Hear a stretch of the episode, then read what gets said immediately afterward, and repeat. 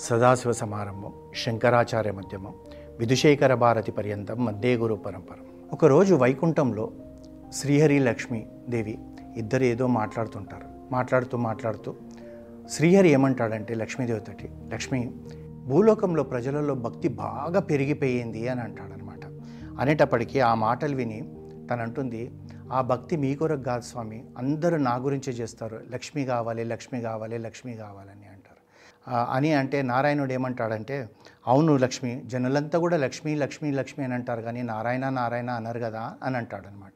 నిన్నే ఎక్కువ కొలుస్తున్నారు అనేటప్పటికీ. అయితే ఒక పని చేద్దాం స్వామి మనం భూలోకంలోకి వెళ్దాం. వెళ్ళి మనమే ప- తెలుసుకుందాం అసలు ఎవరు ఏ విధంగా ఉంటారని చెప్పేసి అని అంటారు. సరే అని చెప్పేసి భూలోకంలోకి వస్తారు. నారాయణుడు ఒక మామూలు మనిషిలాగా ఉండి ఒక పురాణ కాలక్షేపం చెప్పే వ్యక్తిగా తను ఒక ఊరిలోకి వెళ్ళి ఆ ఊరి యొక్క ఓ సర్పంచో గ్రామాధికారో ఎవరో ఉంటారు కదా పెద్దవాళ్ళతో మాట్లాడి ఏమండి నేను పురాణం యొక్క ప్రవచనం చెప్తుంటాను. ఈ ఊరిలో ఒక ఈ పదిహేను రోజులు ప్రవచనం చెప్పాలనుకుంటున్నానంటే ఇతను కూడా సంతోషపడి మీరు రావడమే మా అదృష్టం అండి. మీరు మా ఇంట్లోనే ఉండండి అతిథిగా మా ఇంట్లో ఉండండి అని చెప్పేసి ఆ ఇంట్లో అతని నుంచి రేపు సాయంకాలం నుంచి మనం చేద్దామని చెప్పి ఆ ఊర్లందరికీ తెలుపుతారనమాట ఏమనంటే ఈ రోజు నుంచి ప్రవచనం జరుగుతుంది. ఒక మహాపురుషుడు వచ్చాడని చెప్పేటప్పటికి. ఆ మొదటి రోజు తక్కువ మంది వస్తారు. ఒక పది మందే వస్తారు.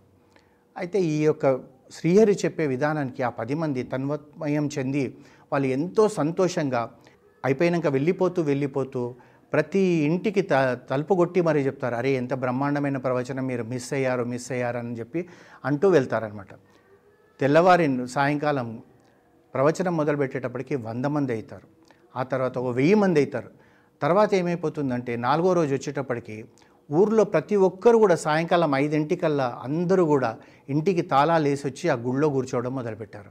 అంతగా భక్తితో ఉండిపోయారు ఆ నారాయణుడు చెప్తుంటే వాళ్ళకి సంతోషం కలుగుతుంది శ్రీహరి కథలు చెప్తుంటే. అయితే ఈ విధంగా ఉండేటప్పటికి శ్రీహరి కూడా అనుకుంటాడు నిజంగా కూడా హరికథలు అనేటప్పటికి ఎంత భక్తి శ్రద్ధలతో ఉన్నారు వీళ్ళు? నా లక్ష్మికి తెలిస్తే బాగుండు కదా? అని చెప్పేసి తన మనసులో అనుకుంటాడు. ఇంకొక రోజు ఏమవుతుందో అంటే ఒక ఆవిడ ఇంటికి తాళం వేసి వెళ్తుంటే ఒక పండు ముత్తైదువ వాళ్ళ ఇంటి దగ్గరికి వచ్చి ఏమండి మీరు బయట వెళ్తున్నట్టున్నారు మీరు ఏం అనుకోకపోతే నాకు కొద్దిగా దాహం వేస్తుంది మంచినీళ్ళు ఇస్తామంటే ఏమ్మా నువ్వు ఇప్పుడే వచ్చావు. ఎంత బ్రహ్మాండమైన పురాణ కాలక్షేపం ఉంది.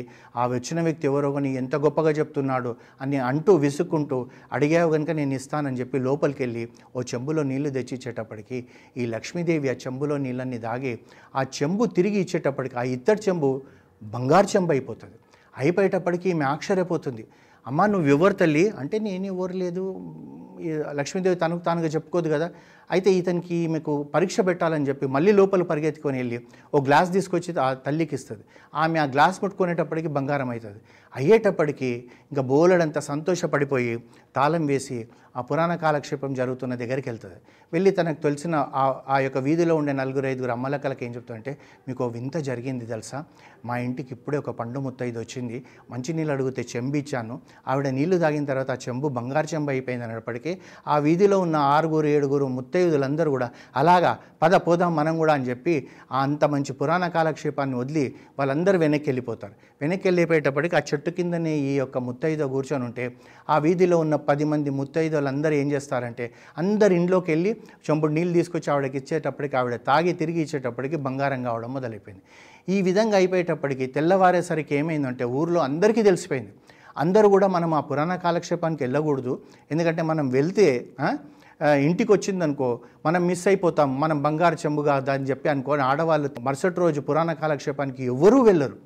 వెళ్ళక ఓన్లీ మగవాళ్ళే వెళ్తారు. వీళ్ళు ఇక్కడే ఉండిపోతారు. ప్రతి ఇంటికి ఆ లక్ష్మీదేవి ఆ పండు ముత్తైదో వేషంలో వెళ్ళి నీళ్ళు తాగి ఆ బంగారు చెంబు గ్లాసు ఈ విధంగా చేసి ఇస్తూ ఉండిపోయింది. అయితే ఈ గ్రామాధికారికి అనుమానం వస్తుంది. ఏంటి? ఒక్కరు కూడా రాలేదు ఇవాళ ఆడవాళ్ళు అని చెప్పి అని అనుకుంటారనమాట అనుకునేటప్పటికి అప్పుడు తనకు తెలుస్తుంది ప్రతి ఇంటికి ఎవరో ముత్తైదు వస్తుంది. ఆవిడ మంచినీళ్ళు తాగేటప్పటికి ఆ, తర్వాత తిరిగి ఇచ్చేటప్పటికి తను బంగారు చెంబైతుందని అవుతుందని చెప్పి అనుకుంటున్నారనేటప్పటికీ ఇతను గ్రామాధికారి ఏం చేస్తాడంటే తెల్లవారి ఆ శ్రీహరి ప్రవచనకర్త రూపంలో తన ఇంట్లో అతిథిగా ఉన్న వ్యక్తి దగ్గరికి వెళ్ళి అయ్యా నువ్వు ఏం అనుకోవద్దు నీ గుళ్ళోనే ఒక రూమ్ ఏర్పాటు చేస్తాను. మా ఇంటికి ఒక అతిథి రాబోతుంది. నువ్వు ఏమనుకోకుండా అక్కడికి వెళ్ళు అంటాడనమాట. అనేటప్పటికీ అప్పుడు శ్రీహరికి అర్థమవుతుంది. ఇదంతా కూడా లక్ష్మీదేవి చేస్తున్న నాటకం అని. తను నవ్వుతూ ఏమంటాడంటే సరే నీకు నేను బరువైనప్పుడు ఇక్కడ ఉండకూడదు కదయ్యా. నేను వెళ్ళిపోతానని చెప్పి తను బయటకు వచ్చేసి వైకుంఠానికి వెళ్ళిపోతాడు. వెళ్ళిపోగానే ఈ ముత్తైదో ఈ గ్రామాధికారి ఇంటికి వస్తుంది. వచ్చేటప్పటికి లోపలికి పిలిచి ఆతిథ్యం ఇస్తానని చెప్పి నిన్నటి వరకు ఉన్న శ్రీహరి ఉన్న ఆ గదిని ఆవిడకి ఇస్తాడు. ఆవిడకి అర్థమైపోతుంది. అర్థమైపోయాక మంచినీళ్ళు తాగుతుంది. తాగినాక ఇతను ఆ చెంబునే చూస్తుంటాడు. బంగారం అవుతుందా బంగారం అవుతుందా అని. అయితే ఆ లక్ష్మీదేవి అడుగుతుంది ఏమండి నిన్నటి వరకు ఇక్కడ ఒక అతిథి ఉండే కదా అతను ఏమయ్యాడంటే అమ్మ నువ్వు వస్తున్నావు అని నేను ఆయనను పంపించేశాను అంటాడనమాట. అనేటప్పటికీ ఆయన లేని స్థలంలో నేను ఉండను అని చెప్పి లక్ష్మీదేవి వెళ్ళిపోతుంది. వెళ్ళిపోయిన తర్వాత ఇద్దరు వైకుంఠానికి వెళ్ళిపోతారు. వెళ్ళిపోయిన తర్వాత అప్పుడు అంటే ఒక కన్క్లూజన్ అనుకోండి ఏదని అనుకోండి. ఎక్కడ నారాయణుడు ఉంటాడో అక్కడే లక్ష్మీదేవి ఉంటుంది.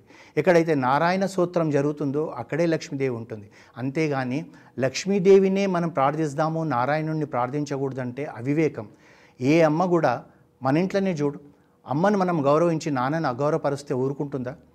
తంతుంది. నువ్వు నువ్వు మాకు అన్నం పెట్టకపోయినా పర్వాలేరా నా భర్తనంటే మాత్రం నేను సహించను అంటది. అంటే మనం భౌతికమైన ఈ శరీరం ఇచ్చిన తల్లిదండ్రులే మనల్ని నా చేస్తే ఈ సృష్టిని సృష్టించిన ఆ తల్లిదండ్రులు మనం తండ్రిని గౌరవించకపోతే తల్లి మనతోటి ఉంటుందా? అందు గురించి మనకి ఈ కథ ఏం నేర్పిస్తుందంటే నారాయణుణ్ణి స్మరించు లక్ష్మీదేవి ఉంటుంది. అంతేగాని ఒక లక్ష్మిని స్మరించి నారాయణుణ్ణి మర్చిపోతే మాత్రం లక్ష్మీదేవి ఉండదని చెప్పి ఈ కథ మనకు నేర్పిస్తుంది. అందు గురించి మనం ఎంతసేపు కూడా ఓం నమో నారాయణ అనే ఈ అష్టాక్షరి మంత్రాన్ని ఎప్పుడు ఎల్లవేళలా జపిస్తూ ఉంటే ఆ లక్ష్మీదేవి కూడా తనతో పాటు మనతోటే ఉంటుందని చెప్పి మనకి ఇలాంటి కథలు ఎన్నో మనకు నేర్పిస్తున్నాయి.